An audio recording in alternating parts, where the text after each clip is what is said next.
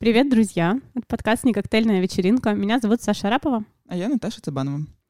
И мы сегодня выбрали, она нам как-то сама пришла. Обычно мы как-то хотя бы объясняем, почему мы выбрали ту или иную тему. Но сейчас мы просто решили поговорить про красоту. Ну, наверное, потому что на самом деле, несмотря на то, что мы все как будто бы знаем, что такое красота, и как будто бы всегда говорим об одном и том же, но на самом деле представления о красоте, они очень сильно меняются. То есть нет никакого золотого идеала, который выставлен вот там же, где э, В идеаль... Париже. Да, и, там выставлен, например, э, идеальный метр, идеальный килограмм и так далее. Там вот как бы, ну как-то не присутствуют все другие э, элементы бытия. Действительно, стандарты красоты меняются. Например, Рубинс и Ренуар, которые очень любили писать полных женщин.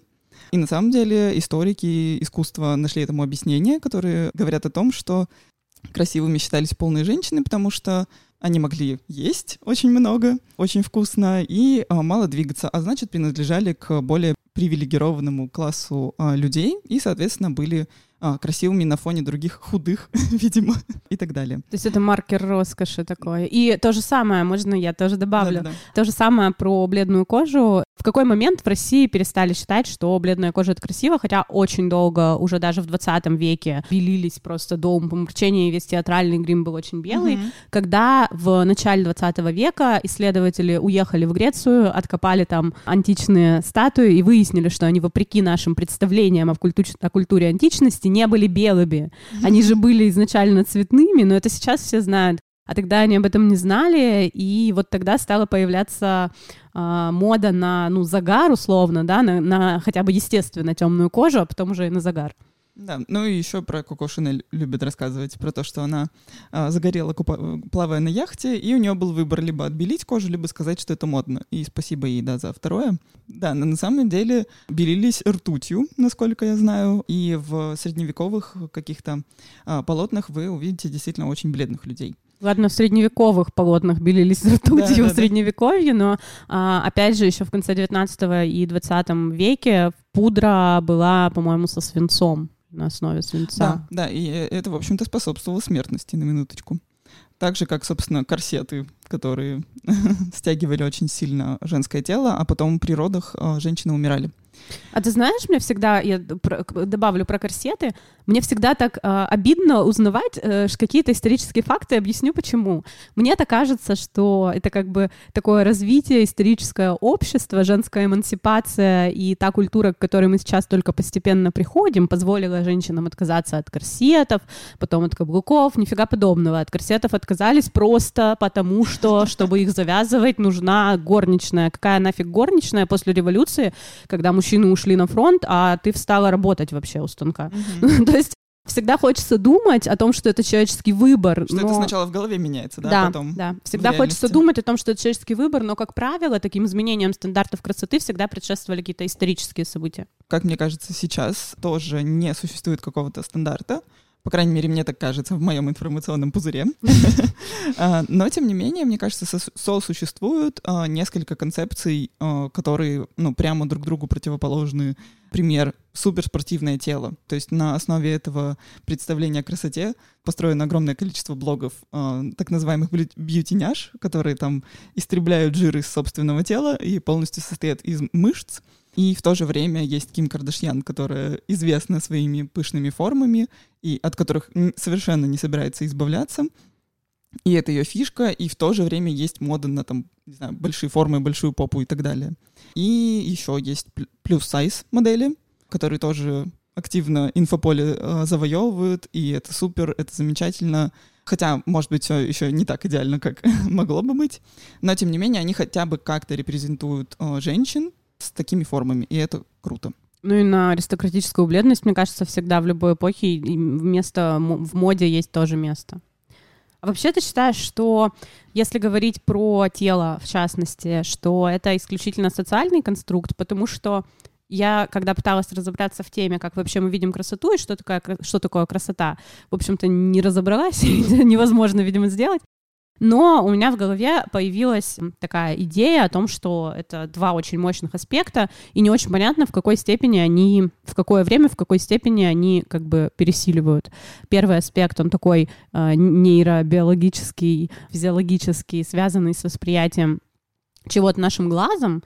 И, в общем-то, там есть сразу несколько тоже теорий и предположений. Одно из них связано с тем, что красота для человека — это нечто прикладное, полезное. То есть красота, она не в вакууме существует просто ради того, что это красиво. Хотя вообще это кантовское, кан, кантовское понимание красоты, то есть эстетики, о том, что красота, она ничего никому не должна, это прекрасное без цели. Но за, за ним уже пошли философы в новой школе, которые считали, что нет, у нее должна быть цель. И точно так же, с точки зрения развития какого-нибудь общества, давно-давно легко верится в то, что красивым человеку казалось то, что помогало ему выживать. Ну, э, легко привести два примера. Например, э, от этого зависела э, красота партнера, да, противоположного пола, для того, чтобы делать потомство, он должен был внешне быть здоровым, поэтому это была, там, не знаю, женщина на тот момент достаточно крупная, чтобы легко родить и выносить и родить много детей. Если это мужчина, он должен был быть там сильным, чтобы этих детей защищать и так далее. Такой первый пример яркий. И второй яркий пример — это то, что человеческий глаз должен замечать все опасное, Поэтому какие-то нужные нам вещи, которые нам нужно замечать, они очень яркие. И красивым нам кажется что-то необычное, что-то яркое. То есть если мы посреди, там, не знаю, дерева осеннего с желтыми листьями видим хищные глаза и оскал какого-нибудь ягуара, ну вот это очень красиво, но в то же время опасно, нам нужно было это увидеть, да, чтобы быстрее оттуда убежать. Это второй такой пример. И вот нейробиологическая история одна, а вторая, понятно, что социальный конструкт, который, о котором, в общем-то, сейчас, собственно-то и говорим. Мне кажется интуитивно, что все-таки сегодня, в 21 веке, социальный конструкт влияет на нас гораздо больше, чем физиологический, но, тем не менее, его я бы тоже не сбрасывала со счетов. В целом, а, те примеры, которые ты сейчас а, приводила, и перед нашим разговором тоже, они натолкнули меня на мысль о том, что физиологически красота — это что-то необычное, непознанное, то, к чему мы не очень привыкли. И в целом, как бы наш мозг, он вообще наше устройство физиологическое учит нас там постигать что-то новое. Я бы сказала, да, но это один из возможных вариантов, потому что второй возможный вариант — это то, что нам красивым кажется все симметричное, потому что наш мозг хочет разложить все по полочкам. Я раньше думала, что это шутка, не имеющая отношения к действительности, но вроде бы все-таки имеющая, не претендую на истину. Есть основания полагать, что алкоголь, в общем-то, притупляет именно работу той части мозга, которая отвечает за симметрию. Поэтому в баре все люди красивые, у всех внезапно симметричные лица, которые естественным образом не симметричны. Почему мне нравится эта теория? Потому что я, например, за собой замечала, что мне не нравится свое лицо на каких-то, допустим, фотографиях конкретных, где видно, что у меня одна, одна сторона губ ниже, чем другая. То есть у меня есть такая естественная несимметричность в лице, именно в губах. И вот на некоторых снимках этого не видно, а на некоторых прямо эта особенность очень видна. И мне ужасно не нравятся эти фотографии. Ну, вообще, красота требует жертв.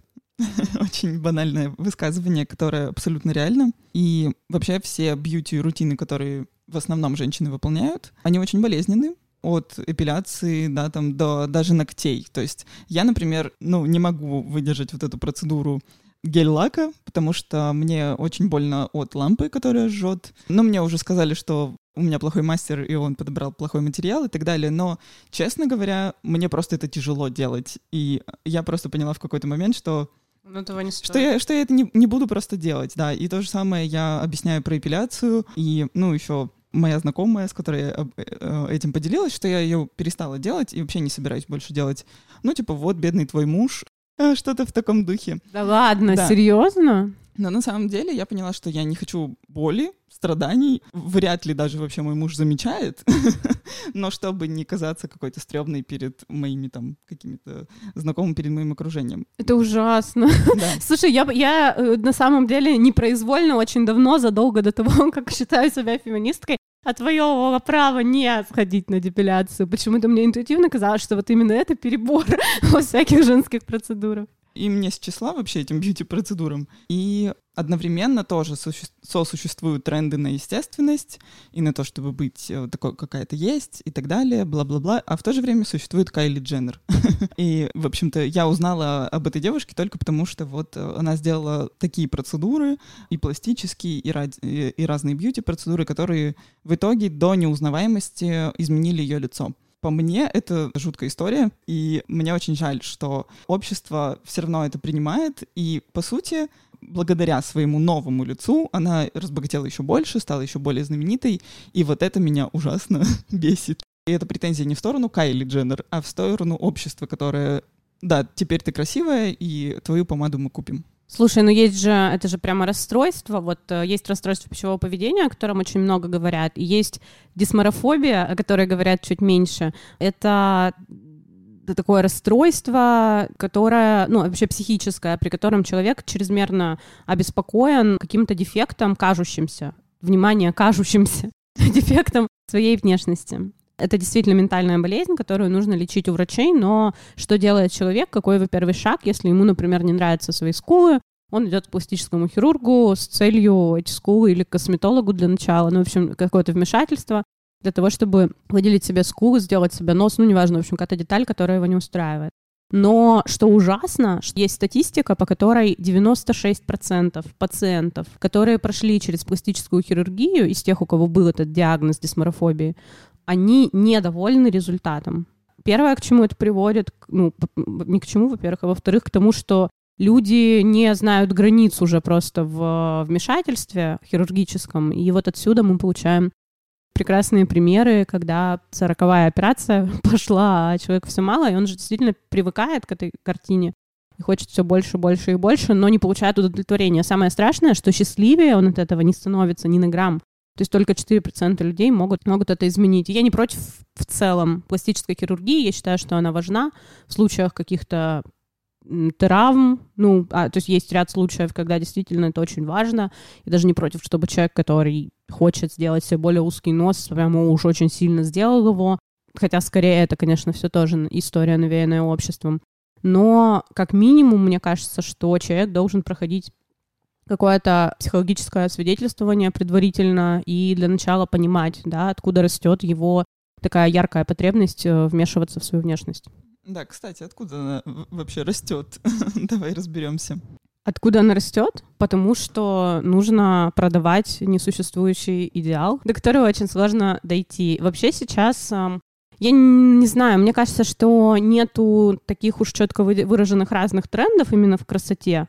Хотя я с тобой согласна, но я бы об этом говорила как о тренде на разнообразие, потому что популярно стало разнообразие, и людям хотя бы понемножку начали вообще внушать, что разнообразие — это классно, разнообразие — это модно, и что ты вообще можешь выбирать. Очень круто, что с нами это происходит. Но при этом одновременно мне кажется, что мы до сих пор плюс-минус одни вещи видим приемлемыми и неприемлемыми.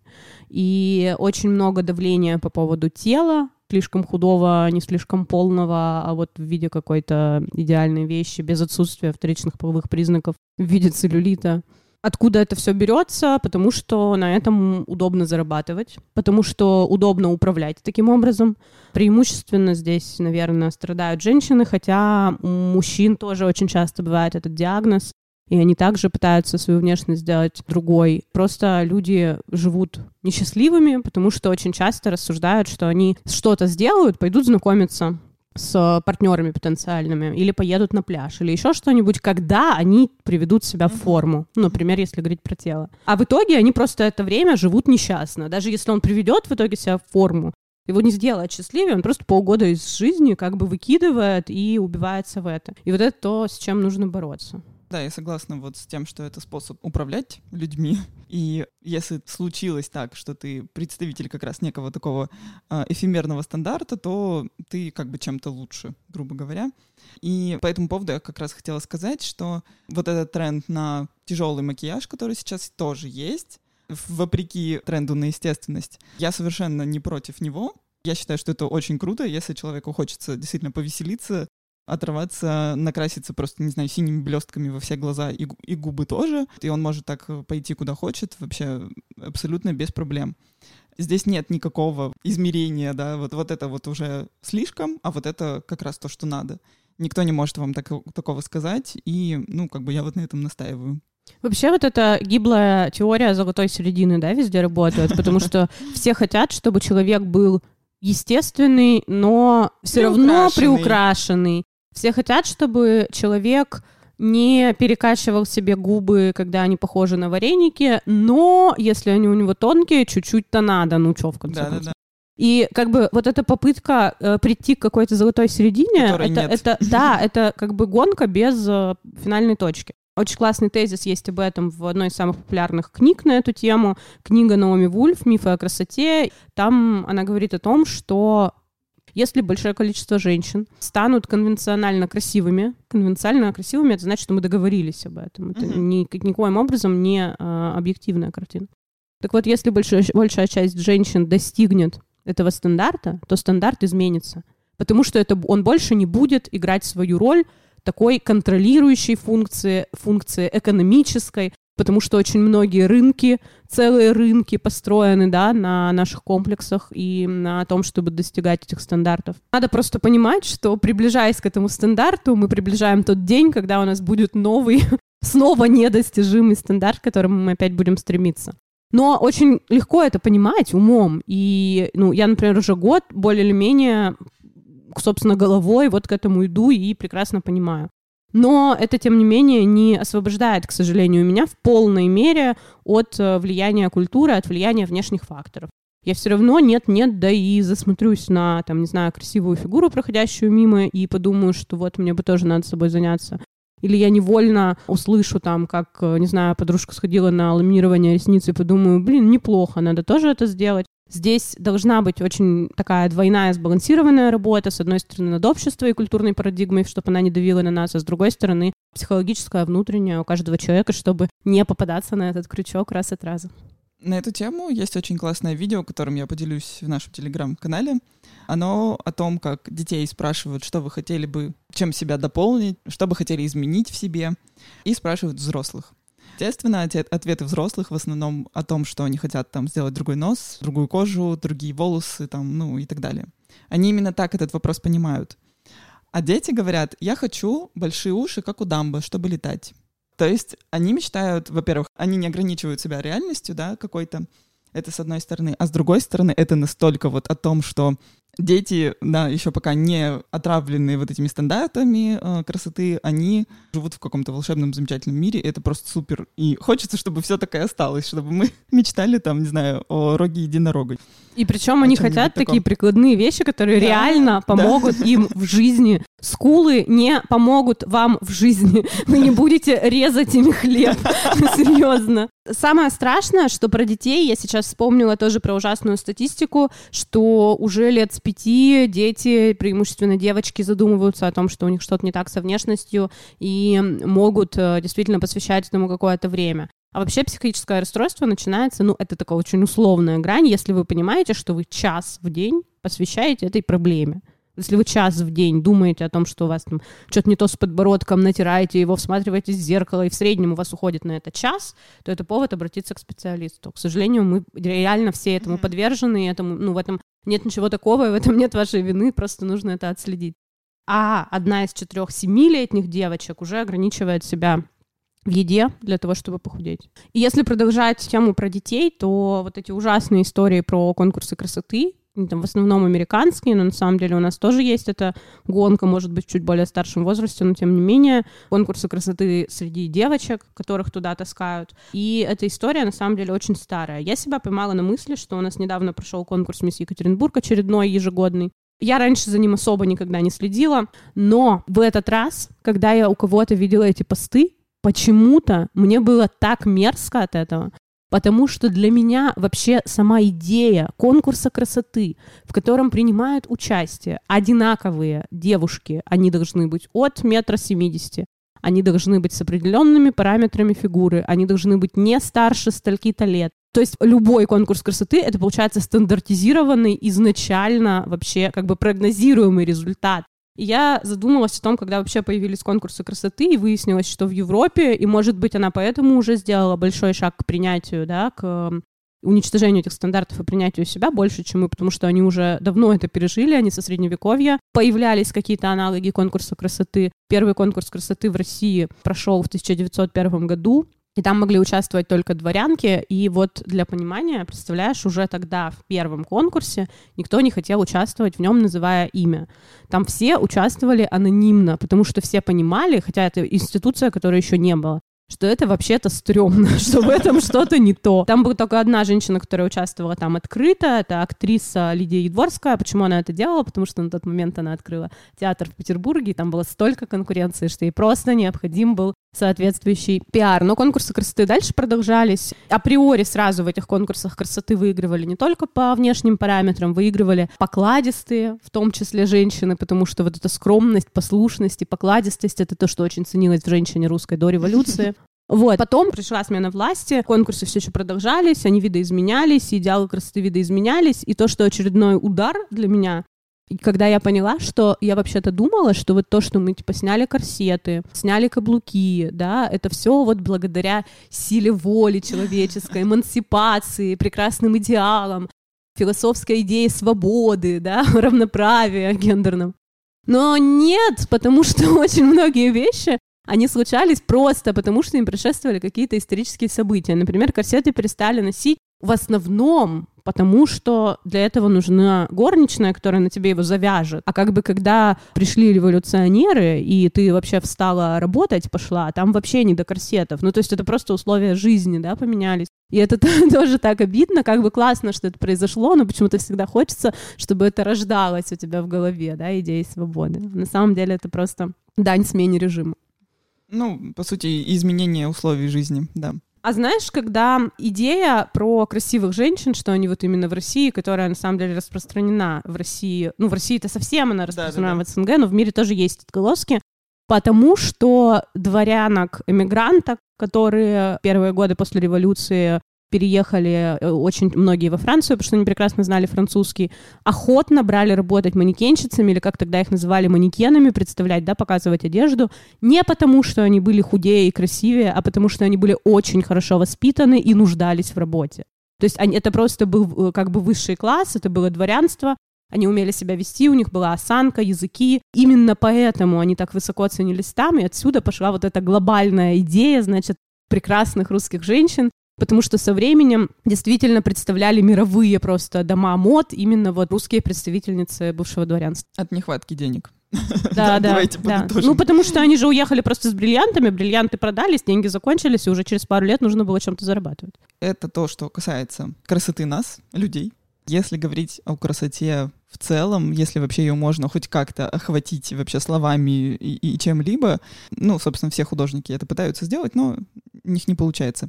Концепция красоты в искусстве давно устарела. И вообще э, такой красоты, как того, что доставляет нам удовольствие, да, когда мы на это смотрим. Но зрители об этом не знают, поэтому могу вам как раз вас как раз ввести в курс дела. Собственно, произошло это в целом, конечно, тоже под влиянием каких-то исторических событий, но очень большую лепту здесь вложил Пабло Пикассо, и, собственно, наверное, поэтому он такой знаменитый художник в том числе. Так вот, что он говорил. Искусство — это не практическое применение канона красоты, а то, что постигают наши инстинкты и мозг помимо всякого канона. Когда мы влюбляемся в женщину, нам не приходит в голову измерить сначала ее пропорции. Собственно, спасибо тебе за это, Пикассо. Также мы ввели в живопись предметы и формы, о которых раньше художники даже и не думали. Мы смотрим на мир открытыми глазами, без всякого предубеждения. То есть тем самым он подчеркивает, что художник, он, как художник, перестает выбирать из реальности только красивое, а не пытается сделать приятное зрителю, он транслирует свое мироощущение, то, каким он увидел мир, и, в общем-то, это становится вот главным трендом вообще всего искусства. Давным-давно, вот с этих времен, то есть, э, когда это было, в начале 20 века, да, Пабло Пикассо, уже больше там 100 лет, уже больше 100 лет художники не занимаются красотой и не работают над тем, чтобы делать что-то прекрасное но, тем не менее, такая риторика все еще существует, да, там чувство прекрасного, а, вот в музей мы ходим, чтобы посмотреть на прекрасные картины. Нет, это не так. И давайте откажемся от этого в том числе, потому что такое искусство делает нас более свободными, да, в том, вот, в том числе и потому, что оно не транслирует какие-то стандарты красоты, которым мы должны соответствовать, стандарты жизни, которым мы должны там стремиться и так далее. Оно говорит обо всем, абсолютно обо всем, о любых событиях, о любых проблемах, о чем-то хорошем оно тоже может говорить, если такой выбор художника. То есть это вообще максимально широкий спектр. И на самом деле для меня было супер приятным, когда вот мы договорились о сотрудничестве с одним квизом в рамках вот биеннале 5 инду- Уральской индустриальной. И нас буквально спросили, какие темы запретные, какие не стоит затрагивать э, в квизе. И вот эта фраза о том, что в современном искусстве нет тем, которых нельзя освещать, она меня просто, ну вот, вызвала внутренние аплодисменты. Прям как в нашем подкасте. Да. В общем, это действительно здорово. Поэтому я бы хотела, чтобы вы, как зрители, не ограничивали искусство только до того, что красиво и что вам приятно. Более того, мне так нравится идея, ну, твоя, ну и в принципе понятная, о том, что есть э, специальное декоративное искусство, которое занято только этим, и оно гораздо меньше ценится. Да. То есть это, ну, если можно так грубо выразиться, это все-таки искусство второго сорта на сегодняшний день, первичные какие-то идеи. Да, в общем-то, оно так и называется, и даже, например, какой-то современный критик, он скажет про работу, что она слишком декоративная, и это будет очень плохо. Да, то есть слово декоративное, да, для как бы желание специально украсить что-то, оно уже приобретает в языке, по крайней мере, в языке культурологов, негативную коннотацию, да, то есть это значит, что это вообще-то довольно давняя и устоявшаяся история, раз уже язык принимает вот эти вот э, правила игры. Вообще, есть такое понятие новая эстетика. Как мне кажется, все вот искусство, начиная с начала 20 э, века и до наших дней, а, оно вообще нас учит вот эти наши какие-то рецепторы, которые внутренние эстетические рецепторы, которые а, у нас, возможно, существуют. Оно тренирует их и учит нас воспринимать очень многие предметы реальности как красивые. То есть если человеку там нравится, например, голая бетонная стена, то у него куда больше какой-то вот этот эстетический диапазон и куда больше количество предметов реальности может доставить ему эстетическое удовольствие. Так же, как, например, эстетика заводов, да, индустриальных пространств, она тоже существует. И красивым сейчас можно назвать практически все, что угодно, и для того, чтобы называть это, э, это красивым, есть какие-то совсем другие категории, чем мы там привыкли думать, там, чем симметрия, не знаю, колонны. Я могу назвать... Это был выпуск «Не коктейльной вечеринки про красоту». Спасибо, что слушали нас. Слушайте нас на всех платформах, где можно прослушивать подкасты. Пока.